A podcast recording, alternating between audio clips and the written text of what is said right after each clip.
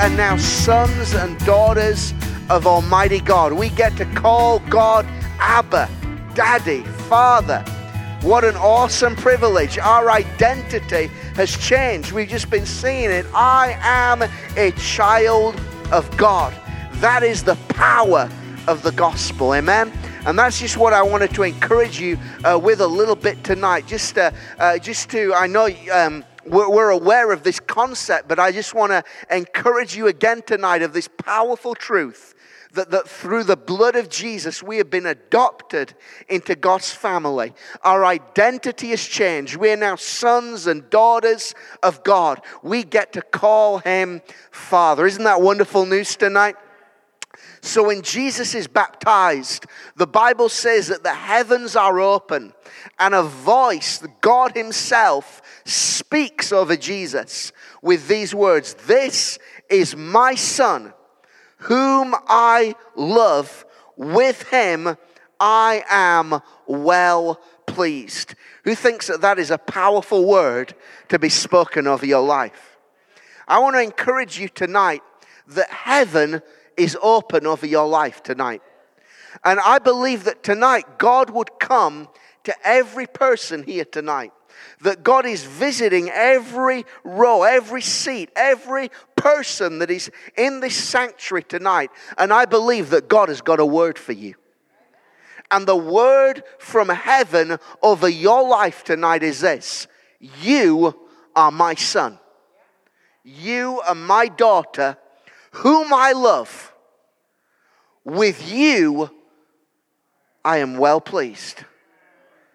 Now you, you might think, well, well, that wasn't for me. That was God speaking about Jesus. But we've just read in Galatians that we have received what?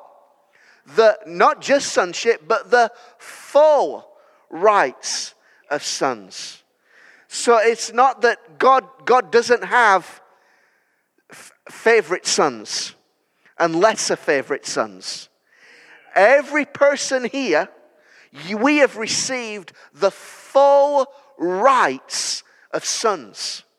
So, as surely as God spoke over his firstborn at the waters of baptism, now God is speaking over all his children.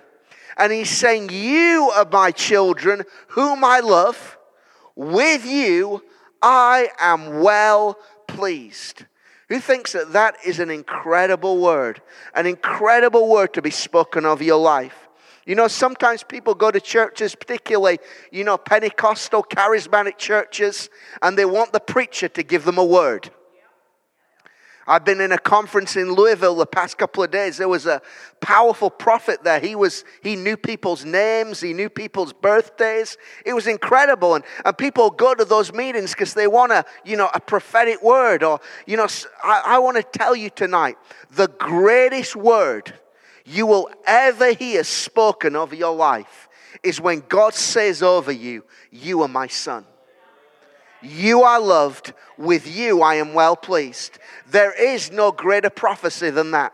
I could, if you know, I couldn't, but if God gave me the grace, I could tell you your name, your address, your bank details. I could tell you what you're going to do tomorrow, all kinds of stuff. But that would be, that would be shallow end prophecy. The greatest word, the greatest thing that we can hear is when God speaks over us.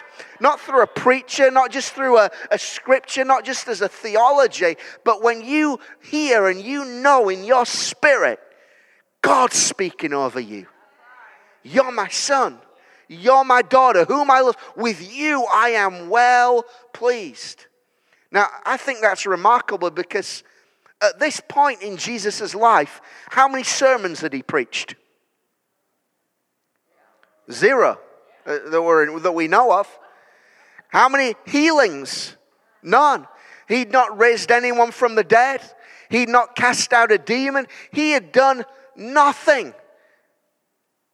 And yet God says over him, I love you. I'm proud of you. I'm pleased with you. You see, that this kind of this kind of flips the world and, and God, uh, you know, this kind of flips the order of things because for us, someone does something good and we say, Well done. I'm proud of you. I'm pleased with you. But God, before we do anything, before we do anything that's pleasing, He says, I'm pleased with you. Before we do anything that's lovable, He says, I love you. Before we do anything that's worthy, He says, I'm proud of you it was these words were not spoken at the end of Jesus' ministry as a pat on the back for everything he'd done. Instead, they were spoken at the beginning of his ministry to propel him into everything God had got for him. I'll tell you, the greatest foundation we need in life is to hear God say over us, You're my kids. I love you. I'm pleased with you. I'm proud with you. Who knows when God speaks, it changes our identity. I was in our, home church a few months ago, and during the praise and worship, there was a young girl. She was probably, I don't know, in her teens. And, um, and, and God just kind of dropped a word into my heart. And so when I got up to preach, I asked her to stand, and I said, I see the word success written over your head. And I said, I believe it's to do with your education. God is going to give you success. And that was it. Didn't think anything more of it. And a few uh, weeks later, several weeks later, I got a message from her mother. She said, You don't know my daughter, but she has severe dyslexia and all kinds of learning problems, and, and she's always kind of the bottom of the class at everything. But you spoke that word over her life a few weeks ago success in education. Or rather, God spoke it over her life.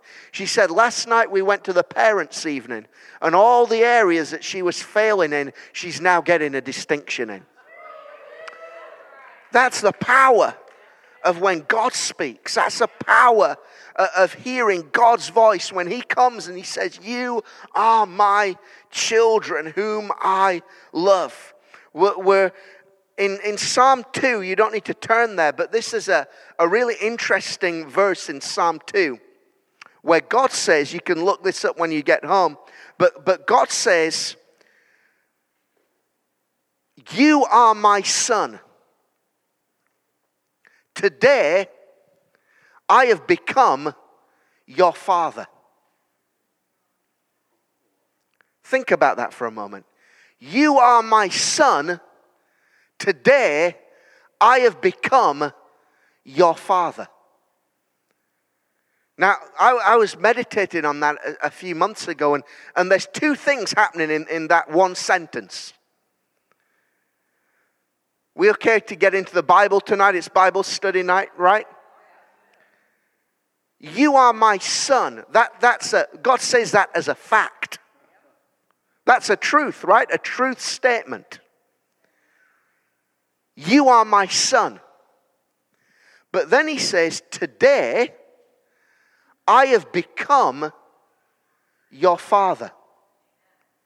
Do you know it's possible for you to be his son, but he hasn't become your father? Hello? And I was thinking about that with my own sons. I've got two sons.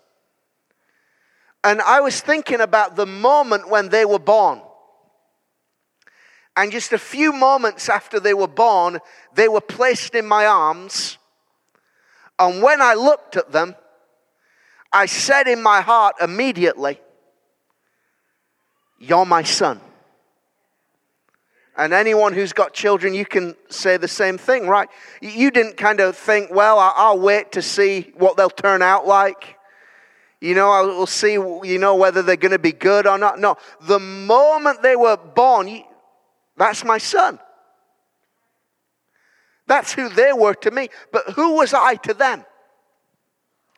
Well, no one. They don't even understand the concept of people. Right? You know, I'm just kind of a thing that's holding them. They can't differentiate, but they don't understand what a, you know, a person is. And even those first kind of few weeks, you know, they, as they start to understand the concept of people, I guess they kind of figure out that I'm around a lot, but you know what, what's the difference between me and, you know, you know, all the other people they meet? But then there comes that moment when they realize that's my father. That man is different to every other person on the planet. I have a relationship with him that no one else has. They were always my sons, but there came a day when I became their father. And you know what? It's exactly the same with us and God. You've always been his son. But how know that many people in the body of Christ, they've not yet had that experience where he has become their father. They're still living as slaves. They're still living as orphans. They're still living unsure of, of who God really is. They may know Him as their Savior. They may know Him as their Lord. They may know Him as the King of Kings. They may know Him as, as, as God, as Yahweh, as Jehovah. But there has to come that moment when we say, That's my daddy. There has to come that moment when we recognize that's my father. That, that's who he is. And I'll tell you, the moment you realize that, how liberating it is. You suddenly realize, I am so free. I am so secure. Jesus, he said, No one can snatch them from my Father's hand. That's security. He's not going to boot you out the door. He's not going to slap you around the face, although sometimes he might give you a gentle, you know, a gentle one, but, but you are secure as his son, his daughter. That's wonderful, isn't it? I, I can remember, I could take you to the place in England. I was, you know, I was in ministry, I was a, a preacher, I was a, a minister. I've been a Christian for, you know, since I was four years of age but, you know, spent many years wondering does God really love me? Is God really pleased with me? You know, always trying to, you know, try and worry what people thought about me and trying to impress people and, you know, trying to be the best I could be. And I could take you to the exact place. I wasn't doing anything spiritual, I was just driving in the car. And I came to a certain place, and suddenly it just hit me. I'm his son. I'm his son. And that moment, the security and the joy, all the insecurity, all the comparison, all the low self esteem, all the wondering if I'm good enough or worthy enough, all of that just fell apart. And I knew I'm his son. And nothing will ever, ever change that. I want to pray that tonight, every person here, you would have that revelation. And if you've already had it, you get it afresh tonight. You might have had that revelation 50, 60 years ago, but you can hear God speak over you afresh tonight. You're my son. You're my son.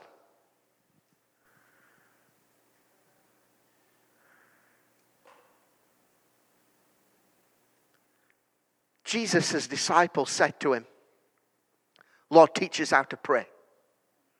And you know this, you can all quote it off by heart. Jesus said, This then is how you should pray. And the first two words that he said changed prayer forever. Changed how humanity approached God forever.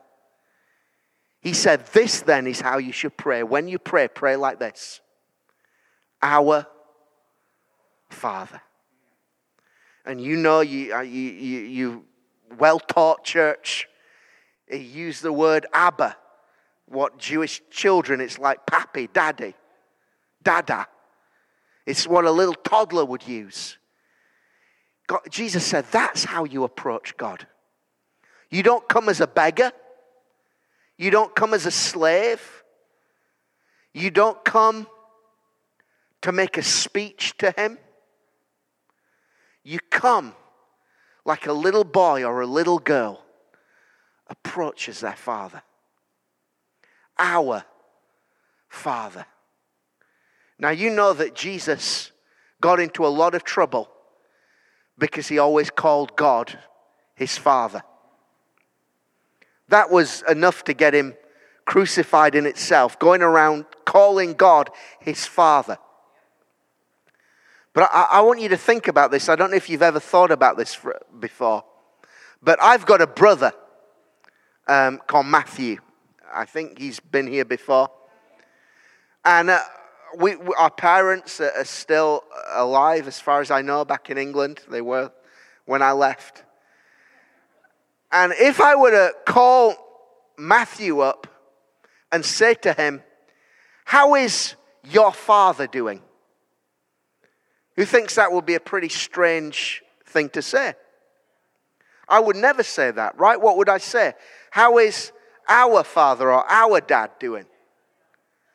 Because we've got the same relationship, the same father, the same access, the same blood, the same DNA. Now, we already know that Jesus called God his Father, so he could have said, This is how you pray. You pray to my Father. But he didn't. He said, You pray to our Father. In other words, my blood is going to mean that you have equal access to God as I do. You have the same relationship to God as I do. I'm the firstborn, but I'm your older brother. We've got the same father as Jesus comes into God's presence, we can come into God's presence. As Jesus is heard, we are heard. As Jesus is welcomed, we are welcomed. As Jesus is accepted, we are accepted. This is the power, the wonder of the gospel. That we don't just pray to his Father, but we pray to our Father. Hallelujah. Glory to God. When I approach him, I approach him as a son. Glory to God. I've, uh, I, have been staying, uh, some of you may know, uh, Pastor Cleddie at uh, Keith at Heritage Fellowship in Florence, and I've been staying at the church down there over the past week, and um, I don't have a, a, a, car or anything while I'm over here, so I'm relying on people kind of you know, drive me around places, and people have been very good and generous with that. But I think it was Monday night. Um, I'd just been there all, all day by myself, and no one had kind of been in the office or anything. And I kind of started to get a little bit hungry. But I thought, what, what do I do? I'm here in America. I don't have a car, you know. Um, well, praise God. On if you've got a smartphone, you can get this app, Uber Eats. Anyone ever used that before? So I went on there and I, did, and I found myself a Five Guys. And I ordered myself a cheeseburger and some fries and a, a Coke. And I put in Heritage Fellowship. And 30 minutes later, there was a knock at the door. And this guy there with a bag of food. And praise God. You know, I think Elijah, he would not have needed the ravens if he'd have just got an iPhone, right? I think Elijah, he was the first person to get Uber Eats. Well, I went to sleep, and when I woke up, I looked at my phone and I got all these missed calls from my wife. So I, I called her. I said, What's going on? She said, the bank have, have just called me, they've frozen our accounts. She said there's been some suspicious activity on our account. She said we, we've been the victim of, of, of, of, of uh, an identity thief. So I said, Oh, no, that's, that's terrible. Well, you know, let's believe it's going to get sorted. I, she said, Yes, someone is is, has been ordering cheeseburger and fries on our account.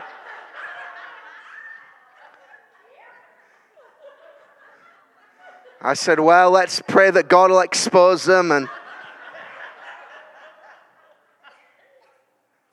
but the banks are so scared of identity theft that any kind of suspicious activity, they'll just put a, a block on your account.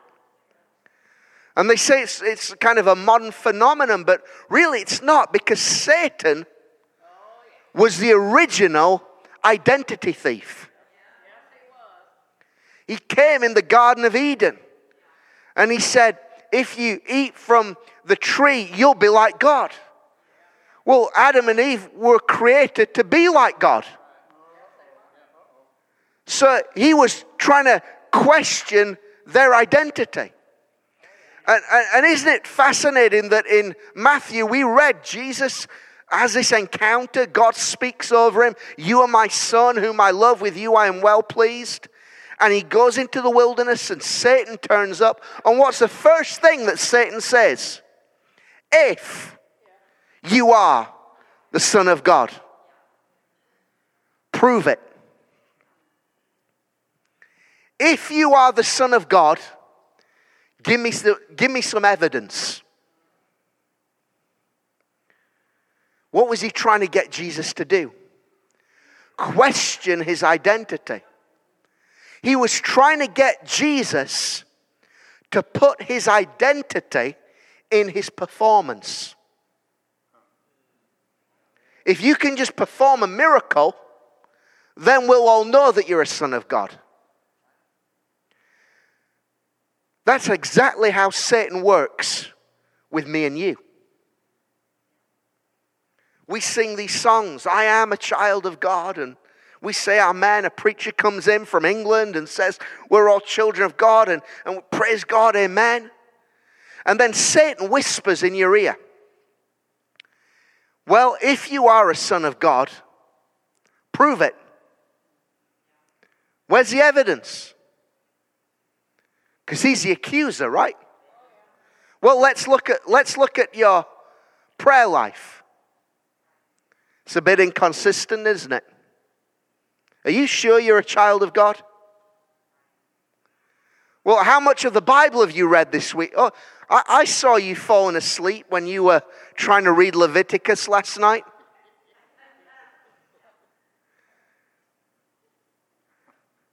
Oh, if you're a child of God, let's, let's look at your holiness. Oh, I saw you when you, you know, muttered that under your breath when someone cut you up at the, when you were driving. I saw that thought you had. I, I saw that attitude you had. Come on, where's the evidence? If you're a child of God, prove it. How many souls have you won this week? Oh, you mean you've not even told one person about you? Are you sure you're a child of God? But Jesus refused to play Satan's games. What did he say? It is written. In other words, I'm not a child of God because of anything I do. I'm a child of God because the word says I'm a child of God. I love to pray, but I'm not a child of God because I pray.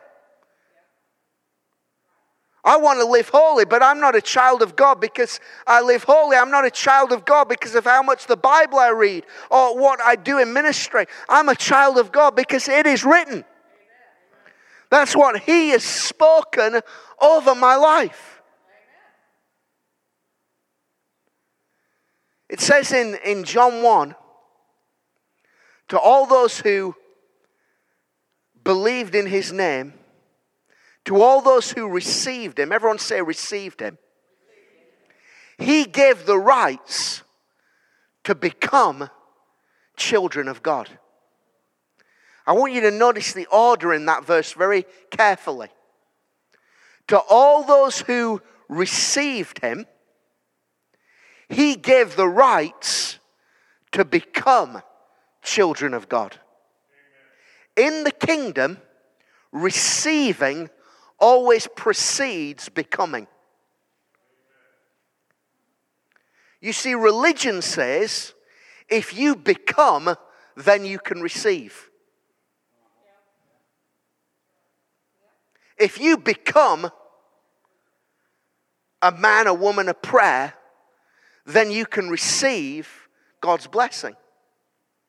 If you become some holy, pious, righteous, perfect Christian, then you can receive all that God has for you.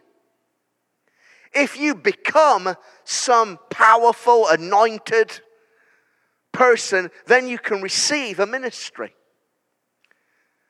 But that's not the gospel. The gospel never begins with you becoming, it begins with you receiving. And when you just receive the truth of who He says you are, there is the power in the receiving to enable you to become who He wants you to be. So when I just receive the truth, I'm loved. I'm His child. I'm chosen. I'm blessed. I'm free. When I just receive that truth, then that truth then gives me the power to become what I've just received.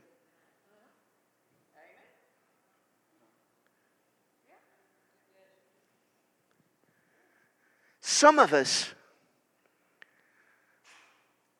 we just need to stop arguing with God about who He says we are.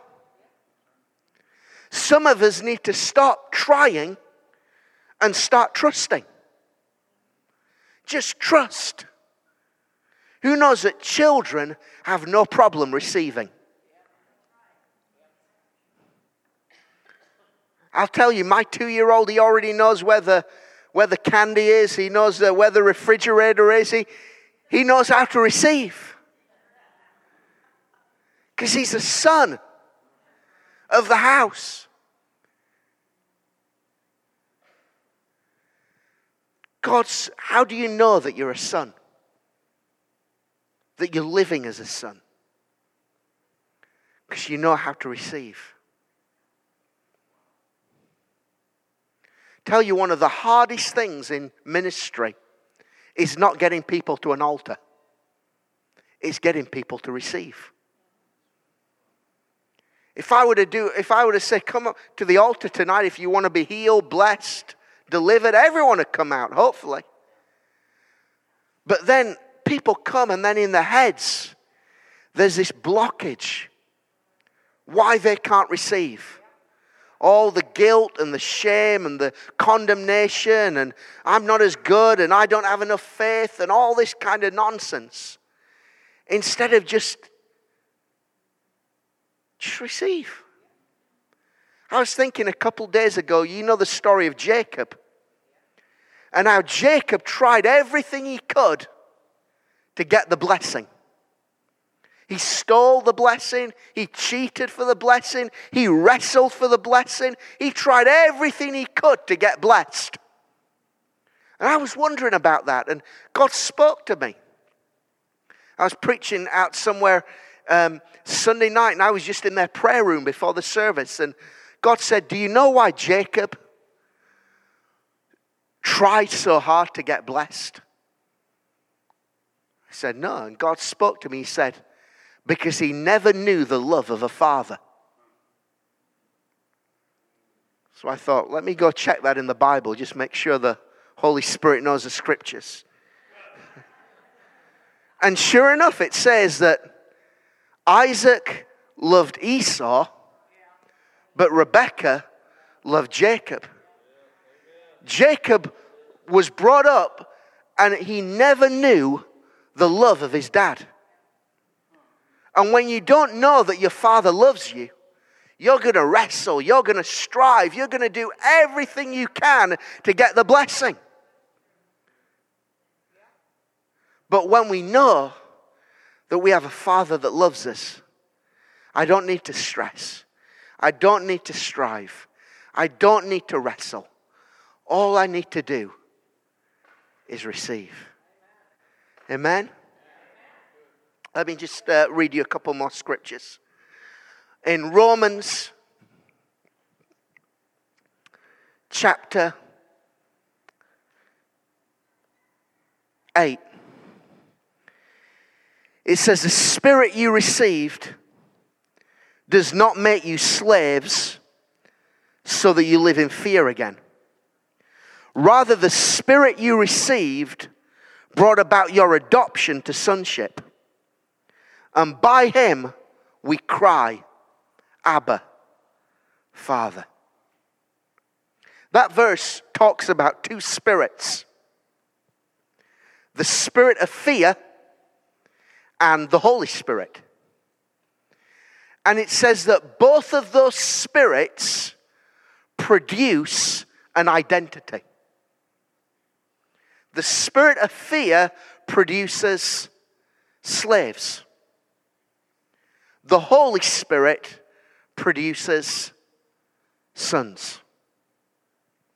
Whichever spirit is the dominating spirit or the dominating presence in your life, that shapes your identity. So if fear is the dominant presence in your life, you'll live as a slave. But if the Holy Spirit is the dominating presence or spirit in your life, guess what? You'll be a son. But you can't be both. Have you got dual citizenship, Catherine? Yeah or no? No. Does Jeremy? He has. People can do that, right? But you know what? There, there, there isn't dual citizenship in heaven. You're either a slave or you're a son.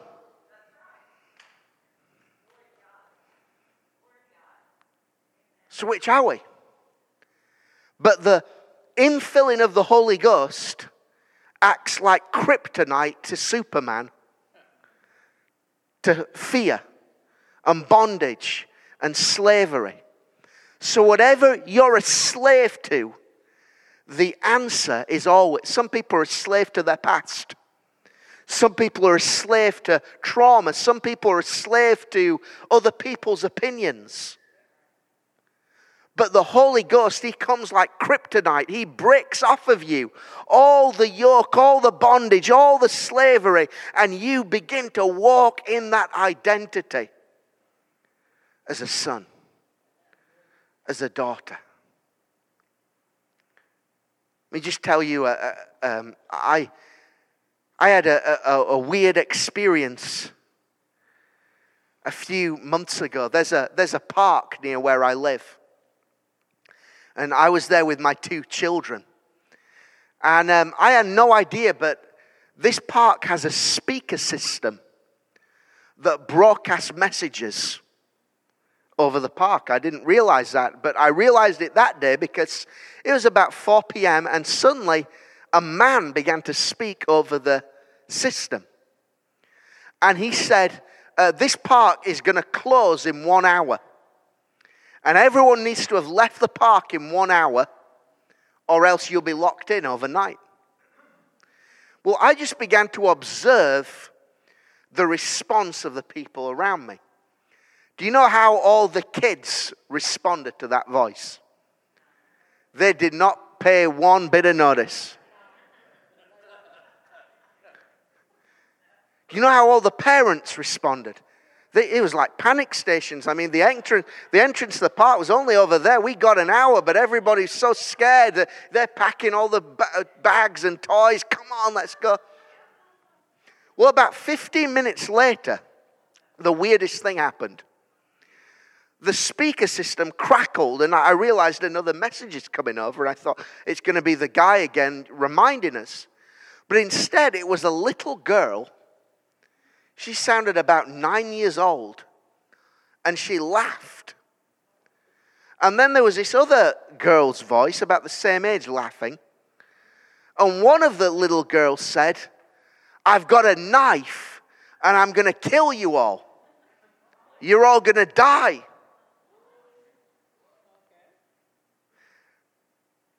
Well, again, I looked, and the response of the adults was just ignore them. That's just kids just being stupid. But do you know what the response of the kids was? Ah! Panic. And, um, you know, I just said to my boys, oh, some girls are just, you know, they're just acting crazy. Let's, you know, they don't have a knife. They only sounded about nine years old. They're not going to kill anyone. They, I, I don't know if they'd held this guy hostage or what, but. And I, I, was, I was walking out of the park and I thought, that was an impostor. That was a hijacker. And God just spoke to me and said, Many of my people have allowed an impostor to hijack the speaker system of their lives. You see, the child couldn't differentiate which was the voice of truth and who was an impostor. But those of us who were a little bit older, we knew one voice is an impostor. We ignore that voice. But the other, that's the voice of truth. I respond to that voice. And when Satan comes and whispers in our ears and says, You're no good, you're unworthy, you're a mistake, you're a failure, you're a terrible Christian, everyone else in this church is so spiritual apart from you. I wonder many times we think that that's truth and we allow those words to shape our identity and our behavior, and we come in so full of guilt and shame and condemnation. And we need to realize that's an impostor. That's a hijack. That's not truth. I don't respond to that. I don't, I don't listen to that. The, the voice of truth is the voice of God's word. The voice of truth is the Holy Ghost the voice of truth is who He says I am. I am not my past. Anyone else glad about that? I'm not my past. I'm not my behavior. I'm not my circumstances. I'm not my health. I'm not my bank account. I'm not who you think I am. I'm not who I think I am. I am who He says I am. I'm his child. I'm free. I'm righteous. I'm blessed. I'm holy. I'm secure.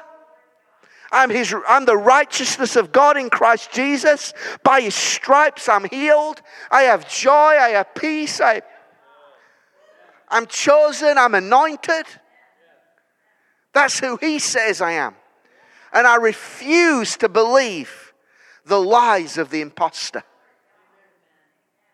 Amen. Let me tell you um, one more, one more story. I don't know, is, is Jeremy around or has he just stepped out for a moment? Okay.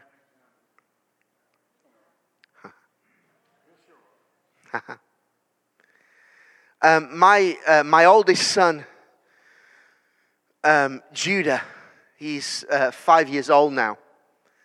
Um, but when he was three, um, I took him to the zoo for the day.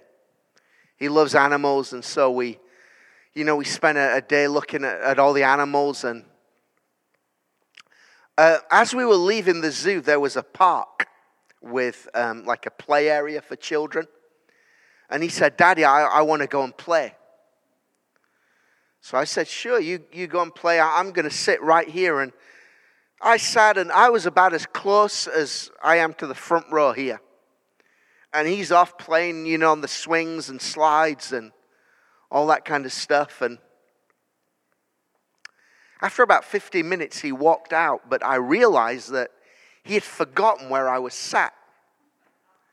And he'd got his back to me. And he began to say, Daddy, Daddy. Well, the moment he said that, I stood up and just walked towards him, and it was just only a few, few feet away, a few meters away. And, um, but he panicked.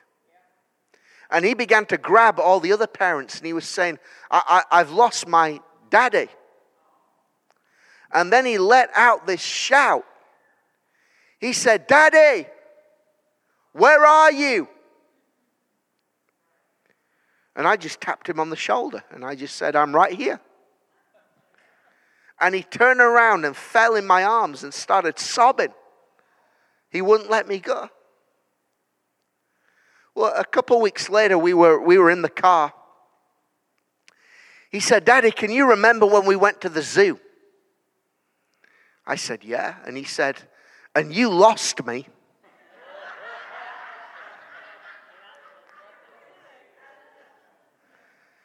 I thought, who is, who is this kid? Well, a few weeks after that, we were in the car again, and this time my wife was there.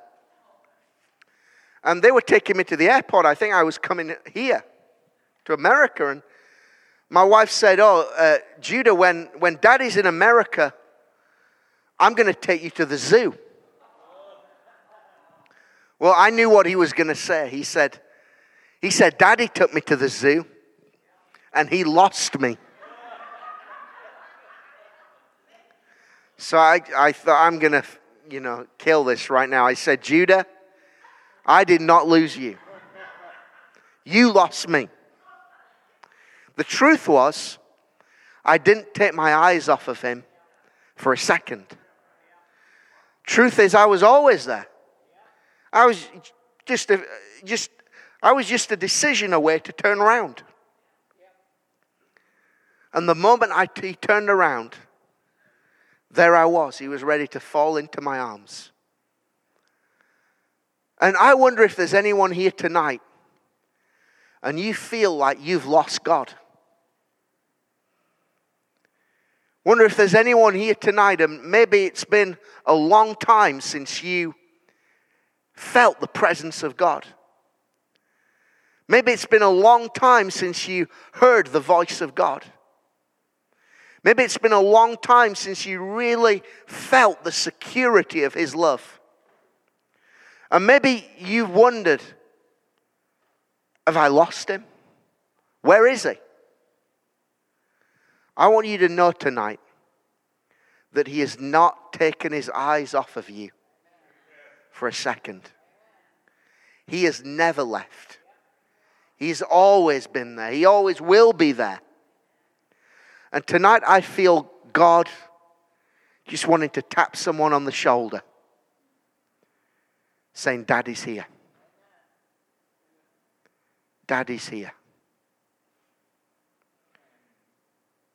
Says that when the prodigal came to his senses, he turned around and fell into his father's arms and he hugged him and he kissed him and he didn't stop kissing him. He hugged the shame out of him. He hugged the insecurity out of him. He hugged the lies out of him. And that is exactly God wants to do for every one of us tonight. Why don't you just close your eyes right now where you are?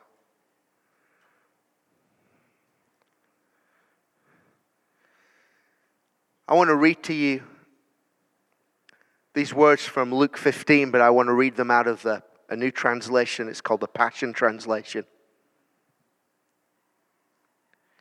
It says So the young son set off for home.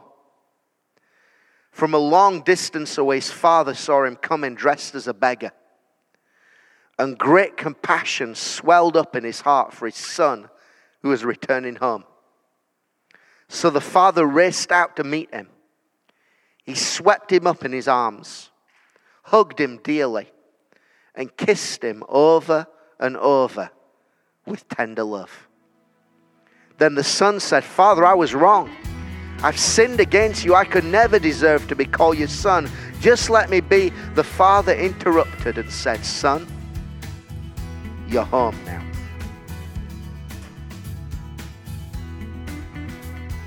You're home now. Where was it? They'd not got to the house yet.